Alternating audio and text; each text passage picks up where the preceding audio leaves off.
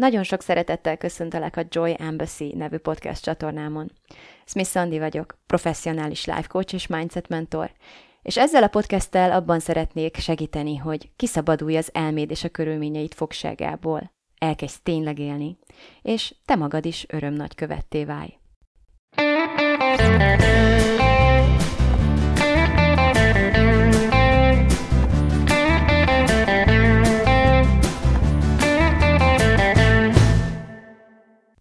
Szia!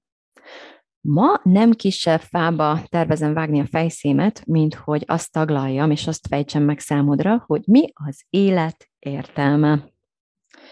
Az élet értelme az, amit azt reméltem, hogyha ezzel a címszóval uh, hirdetem a mai, mai epizódunkat, akkor elég sokan ide fognak találni végre, hiszen ez az a dolog, amiről azt vettem észre, hogy nagyon sokan keresik odakint a világban.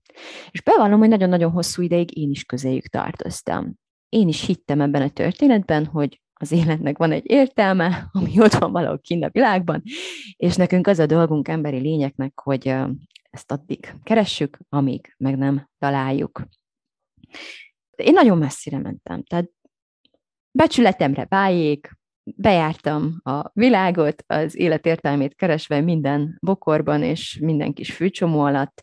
Nagyon sok mindent felforgattam, nagyon sok mindent kipróbáltam, nagyon-nagyon messzire elmentem térben, időben és akár belső tereket tekintve is, ahhoz, hogy a végére járjak ennek a kérdésnek. És végül azzal a következtetéssel zárultak a kutatásaim, hogy keresni az élet értelmét, hogy úgy fogalmazzak, nem jó ötlet. Milyen érzés, milyen energia keresni, hogyha belegondolsz ebbe egy picit? És, és akkor most nem arra a kutatói izgalomra gondolok, amikor kaland és felfedezés vágyból teljesen beszippant egy történet, van egy kutatásod, és, és borzasztó nagy izgalom jár át, aminek a következtében teljesen flow állapotba kerülsz. Nem erről a fajta kutatói izgalomról beszélek, hanem inkább arra a keresésre gondolok, amikor mondjuk keresed a kulcsodat, a lakásban, és el fogsz késni. És peregnek a percek, a másodpercek, és már mindenhol megnézted, ahol azt hitted, hogy lehet, és már ott is, ahol egyáltalán nem logikus, és tényleg mindent felforgattál, és még mindig nincs meg a kulcs, és te csak keresed, keresed tovább. És miközben keresed, látod, ahogy, ahogy telik az élet. Érzed, egyre jobban érzed, ahogy kimerevednek a másodpercek, és te most már egészen biztos, hogy el fogsz késni, és lepereg előtted azt, hogy ez mivel jár, és igazából a szemed látára és az agyadban éppen romba dől az egész életed azért, mert te éppen keresel valamit, amiről elhiszed azt, hogy meg kell találnod ahhoz, hogy tovább tudj lépni ki se tudod tenni a lábad a házból, amíg ez a dolog nincs meg, már pedig ez a dolog nincs meg, és bármit is teszel, egyszerűen sehol sem találod. És ami az életértelmét jelenti, itt én azt gondolom, hogy ez még rosszabb, mert egy kulcsot az ember még legalább tud vizualizálni, ez mégiscsak az én kulcsom, tudom, hogy néz ki, tudom, hogy ha, ha, ha meglátom, felismerem, de az élet értelmét azt, az nem egy ilyen dolog, nem egy ilyen exakt dolog, amiről pontosan tudom, hogy milyen formában keressem. Tehát ilyen értelemben ezt a fajta keresést én sokkal inkább úgy éltem meg, hogy, hogy azt sem tudom valójában, hogy mit keresek. Nem tudom, hogy hogy néz ki. Nem, nem csak azt nem tudom, hogy hol van, még abban sem lehetek biztos, hogy egyáltalán létezik, nem tudom, hogy néz ki, de az érzés az ebből a szempontból hasonló, hogy valami rajtam kívül álló dolgot kell megtalálnom a nagyvilágban, valami óriási nagy terepen, kb. mint hogyha tűt keresnék a, a szénakazalban, és nem tudom pontosan, hogy néz ki, nem tudom azt sem, hogy egyáltalán létezik-e, de nekem oda ki kell mennem, és ezt a dolgot meg kell találnom, és ráadásul nagyon gyakran legalábbis az én esetemben azt tapasztalom, hogy másoknál is, nagyon gyakran társul ez azzal a gondolattal, amit a kulcsnál is mondtam, hogy amíg ez nincs meg, addig úgy Isten igazából nem tudok tovább lépni, de nem tudok haladni az életemmel. És ez, ez így beakad. Tehát így be tud akadni, hogy ahhoz, hogy lépni tudjak, ahhoz, hogy dönteni tudjak, ahhoz, hogy választásokat tudjak hozni az életembe, ahhoz, hogy haladni tudjak valamilyen nyomvonal mentén, először meg kéne találnom ezt a bizonyos életértelmét odakint a hatalmas nagy szénakazalban, ami a világ. Nos, ez ilyenfajta keresgélés nem izgalom, és nem flow, hanem sokkal inkább kétségbeesés, és sürgetés, és kapkodás, és hiány, és reménytelenség, és tehetetlenség. Egyre kisebbé válsz, a világ egyre nagyobbá válik a szemed előtt, és tényleg egyre erősebbé válik az a meggyőződés, hogy amit keresel, az valahol rajtad kívül van. És hogy te addig nem vagy teljes, amíg ezt a valamit meg nem találod. És ez tulajdonképpen egy állandó, permanens, ami ugyanaz, mint az állandó, tehát egy állandó hiányérzettel tölt el. Egy hatalmas űr lesz benned, és minél nagyobb az űr, annál jobban keresed, és minél jobban keresed, annál tátongóbbá válik ez az űr.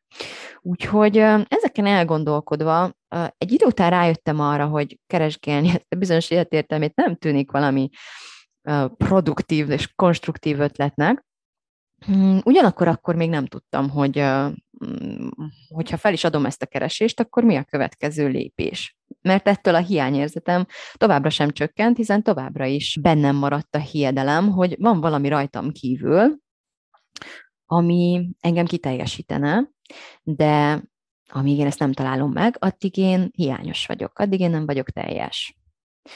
És akkor jött az életembe a modell, amit nem győzök eleget reklámozni neked sem, akár ezen a fórumon keresztül, akár a Facebook oldalamon, akár a weboldalamon, akár az összes programomon, ahová beléphetsz, és ezeket a koncepciókat részletesebben megtanítom.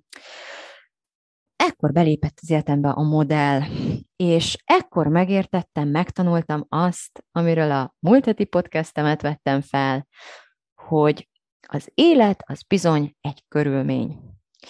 És nem ám csak, egy, csak úgy egy körülmény, ahogy azt a modell megismerése kapcsán megtudtam, hanem, mint minden körülmény, ez is egy semleges körülmény. Hogyha még nem tetted, mindenképp hallgass meg a múlt heti podcastemet, mert leginkább e, ezt a mait annak meghosszabbításaként veszem fel, akkor fogod igazán megérteni, hogy miről is beszélünk itt.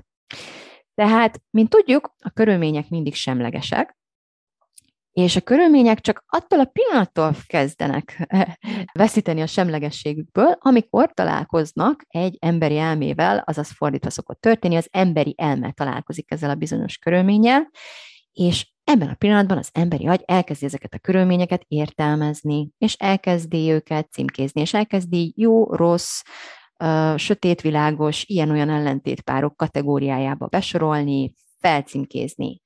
És ismét mondom, értelmezni.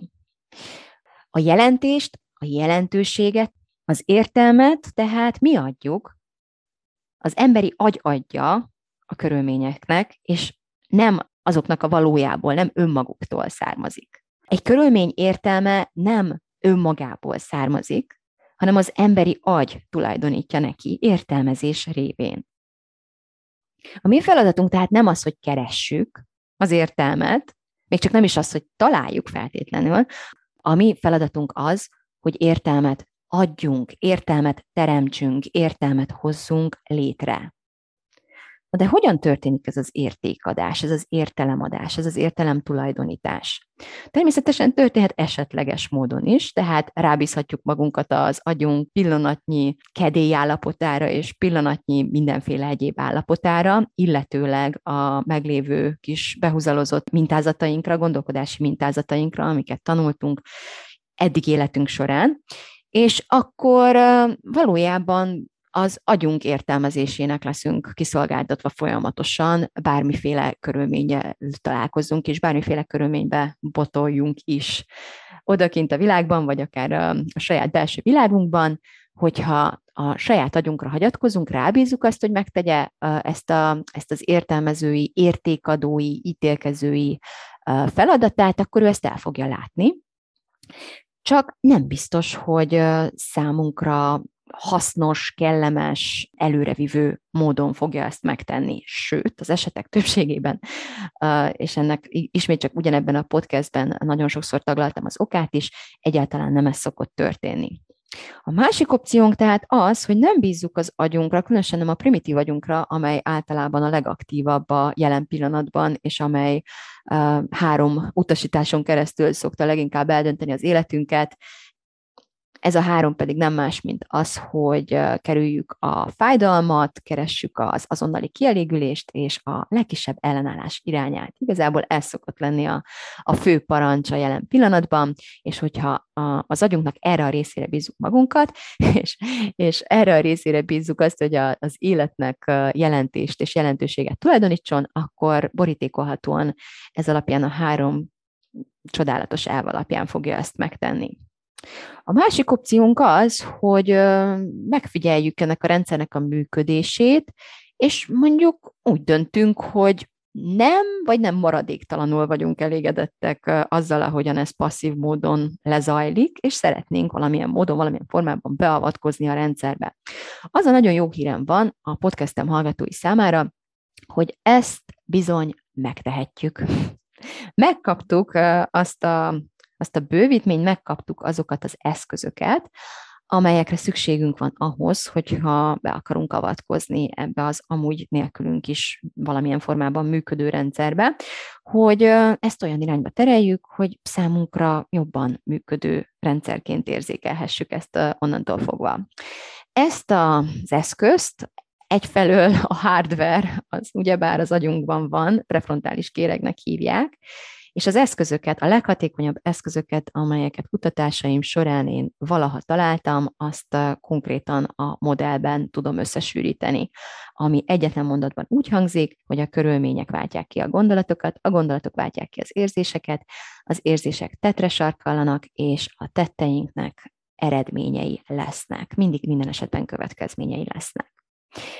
Tehát, hogyha rám hallgatsz, akkor nem feltétlenül és passzívan fogod rábízni magad az agyad pillanatnyi döntéshozatalára, amikor arról van szó, hogy az életnevű körülményt milyen jelentéssel, jelentőséggel és értelemmel ruházza fel, hanem te inkább eldöntöd helyette, hogy te milyen értelmet és jelentést és jelentőséget szeretnél tulajdonítani ennek.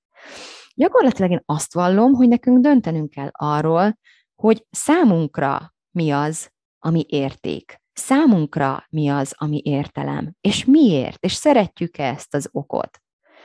Hogy a mi feladatunk eldönteni azt, hogy a saját életünknek milyen értelmet akarunk adni, tulajdonítani. A részvételünkkel, a létezésünkkel, az eredményeinkkel. Azt gondolom, hogy az első lépés az, hogy eldöntöm, hogy ki akarok lenni. Mi az az irány, mi az a vízió, Mit akarok megtestesíteni, mit akarok képviselni, mintaként, hagyatékként továbbadni a gyerekeimnek és a, az utókornak, azoknak, akikkel életem során kapcsolatba kerülök. És aztán a következő feladatom az, hogy olyan célokat kezdjek el kitűzni, amelyek ezt az életet, ezt a számomra értelmes életet támogatják és szolgálják és építik.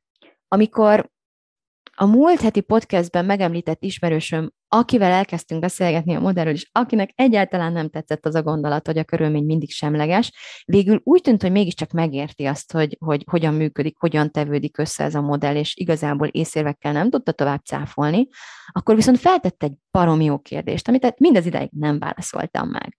Hogy jó, oké, akkor a körülmény semleges, oké, akkor a gondolatainkkal értelmezzük ezt, oké, a gondolat váltja ki az érzést, oké, oké, az érzés miatt cselekszünk, és a cselekvésnek lesz eredménye, de mi értelme van ennek az egésznek? Ismét csak, mi az élet értelme, ugyebár, mondd meg most rögtön. És um, Hát, hogy mi ad ennek az egésznek értelmet, az éppen, hogy a cél. Éppen, hogy az a döntésed, hogy a te életed mitől lesz értelmes, hogy milyen célokat kell ahhoz kitűznöd, és milyen célokat kell ahhoz elérned, hogy a saját értékrendszered alapján, a saját választott értékrendszered alapján értelmes életet élhess.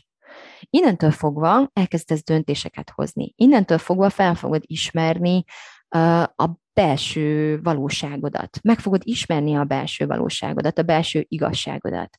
Hogyha elég bátor vagy összeismerkedni magaddal, akkor egy idő után meg fogod tudni azt, hogy mi az, amit te valójában akarsz, és mi az, amit nem akarsz, és azt is, hogy miért.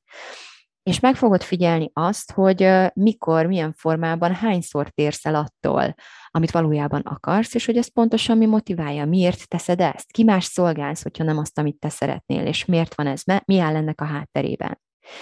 Amikor ebből elkezdesz célt uh, csinálni, hogy egyáltalán mondjuk első körben ismerkedj magaddal, utána pedig belehelyezkedj az integritásodba azáltal, hogy ezeket a saját magadról megszerzett ismereteket elkezded hitelesen képviselni a világban, és nem ezek ellen cselekedni folyamatosan, csak azért, mert a pillanatban ez könnyebbnek tűnik, bármilyen okból is, akkor azt fogod észrevenni, hogy egyre több értelemmel telik meg az életed, az életed minden egyes apró momentuma, az összes mozzanat, a felkeléstől kezdve a mosakodáson át, a munkavégzéseden keresztül, az utolsó gondolataidig, amíg, amíg lehonyod a szemedet. Lesz mihez hasonlítanod. Valóban szüksége van az emberi agynak egy viszonyítási rendszerre ahhoz, hogy, hogy, hogy funkcionálni tudjon ahhoz, hogy, hogy működni tudjon, és ahhoz, hogy te, mint emberi lény működni tudj, ahhoz nagyon fontos, hogy létrehoz egy viszonyítási rendszert, vagy hogyha nem te akarod létrehozni, akkor elfogadj egy viszonyítási rendszert.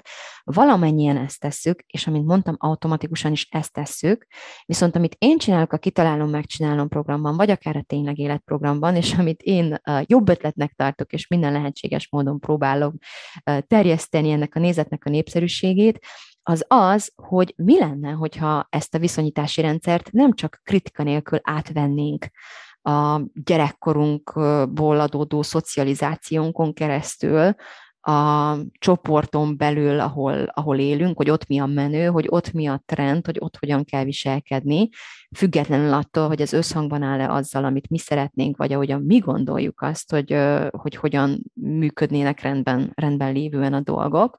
Mi lenne, hogyha ezt nem csak szolgai módon követnénk, és úgy tennénk, mint hogyha nem lenne más választásunk, mint mindent ezen a szűrőn keresztül átszűrni, mert ez nem igaz, hanem szembesülnénk a szabad akaratunkkal, a lehetőséggel, ami, és a felelősséggel is természetesen, amivel felruház minket az, hogy ezt a viszonyítási rendszert bizony felállíthatjuk, felépíthetjük, megválaszthatjuk, megváltoztathatjuk, kedvünk szerint, hogyha így döntünk. És én azt gondolom, hogy számos ilyen viszonyítási rendszert készen kaphatunk a világból, a reklámokból, a politikától, a néplélektől, a társadalomtól, a politikai nézetektől, vagy bármilyen irányba akarsz elmozdulni, átvehetsz egy, egy késztermékként egyfajta értékrendszert, bármilyen elemekkel is legyen ez tele, de én mégis sokkal inkább hát egy konstruktív és sokkal önazonosabb, sokkal őszintébb útnak képzelem azt el, amikor megvizsgálom ezeket az értékrendszereket előbb, amikor megvizsgálok többet is, és összehasonlítom ezeket, egymáshoz hasonlítom ezeket, és leginkább folyamatosan aktív részvételre buzdítom magamat, párbeszédre, kritikus gondolkodásra, kérdésekre buzdítom magamat, amikor ezekkel az értékekkel találkozom, és valójában csak arra vagyok kíváncsi ebben a folyamatban, ennek a folyamatnak a során, hogy, hogy én legbelül miről mit gondolok, és miről mit szeretnék gondolni. Valami nekem tetszik-e, vagy nem? Valamit helyesnek tartok-e, vagy nem? Ha igen, akkor miért? Ha nem, akkor miért? És ez egy valóban hosszadalmas munka. Azonban amikor elkezdem ezt keresni az élet kvázi értelme helyett odakint a világban, hanem elkezdem ezekre a kérdésekre megkeresni a választ saját magamban, saját magamon belül, akkor ez a fajta keresés már igenis ahhoz a kutatói izgalomhoz kezd el hasonlítani, amikor az ember imád úton lenni, imád keresni, mert az egészet átjárja a felfedezés öröme, a folyamatos újabb és újabb kincs találás, tehát ez a fajta kincskeresés, amikor közben találod is a kincseket, és egyre jobban rápöröksz az egészre, és teljesen beleszeretsz a folyamatba, és alapvetően akkor leszel igazán csalódott, amikor puff, azt mondják, hogy kész, véget ért a játék, összegyűjtötted az összes kincset, mert nem ez a lényeg. Nem az a lényeg, ebben az életnevű játékban, hogy összegyűjtsd az összes kincset, és aztán örülje, hogy ott van mind nálad, hanem az, hogy megtanulod szeretni ezt a fajta keresést, és rájönni arra, hogy ez a keresés ez nem rajtad kívül kell uh, lezajlódjon, hanem rajt magadon belül, önmagadon belül a saját aktív uh, részvételeddel és folyamatos részvétre, uh, részvételre buzdításával.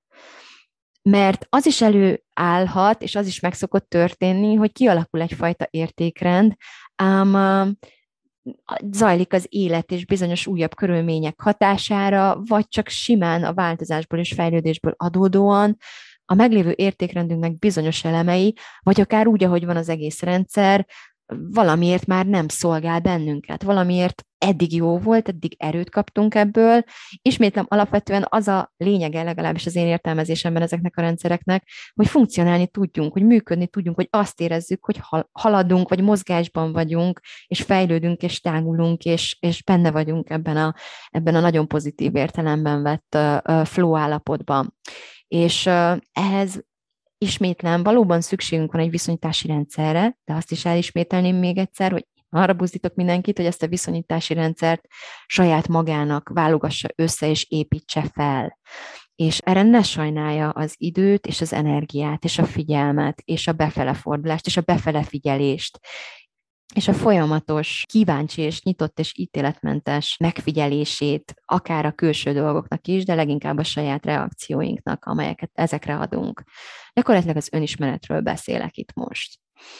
Tehát ezt a fajta értelmes életet, ahol az értelmet mi választottuk ki, mi tulajdonítjuk, mi adjuk az életünknek, nem az élettől várjuk el, hogy értelmet adjanak nekünk, hanem, hanem felelősséget vállalunk azért, hogy éljünk azzal a hatalmunkkal, hogy mi adjuk az értelmet a saját életünknek. Mi adjunk értelmet az életnek úgy általában. És ezt, ezt önismeretten keresztül, ezt döntéshozatallal, ezt célok kitűzésével érjük el a legsikeresebben, és éppen ezért ezúton is újra meg szeretnélek hívni a Kitalálom, Megcsinálom nevű programomba, ahová most nyílik a, a jelentkezés következő a novemberi hónapra, és alapvetően novemberben a bőségtudatról lesz szó. Arról a fajta keresésről, ami nem függ, ami nem kétségbe esett, ami nem reménytelen, hanem ami, ami élvezetből, bőségtudatból, teljességérzetből fakad. Minden egyes pillanatban amikor nem azért gyűjtögettünk, mert hiányban vagyunk, hanem, hanem azért, mert nem, nem győzünk betelni ezzel a millió kincsel, ami, ami körülvesz minket, magunk, önmagunkon belül is, és önmagunkon kívül is. És nem birtokolni akarjuk, hanem csak felismerni, és örülni neki, hogy ott van, hogy létezik. A jövő heti podcastemben szeretnék többet beszélni erről a bőség és az ellentétpárjáról, a, a hiánymentalitásról is, úgyhogy nagyon szépen köszönöm a mai figyelmedet, remélem jövő héten is velem tartasz, és hogy meg fogod hallgatni az eddigi részeket is, és nagyon-nagyon szeretném, hogyha megismerhetnélek mielőbb, és beléptél velem, aki találom, megcsinálom programomba. Köszönöm szépen a figyelmedet, szép hétvégét kívánok, szia! thank you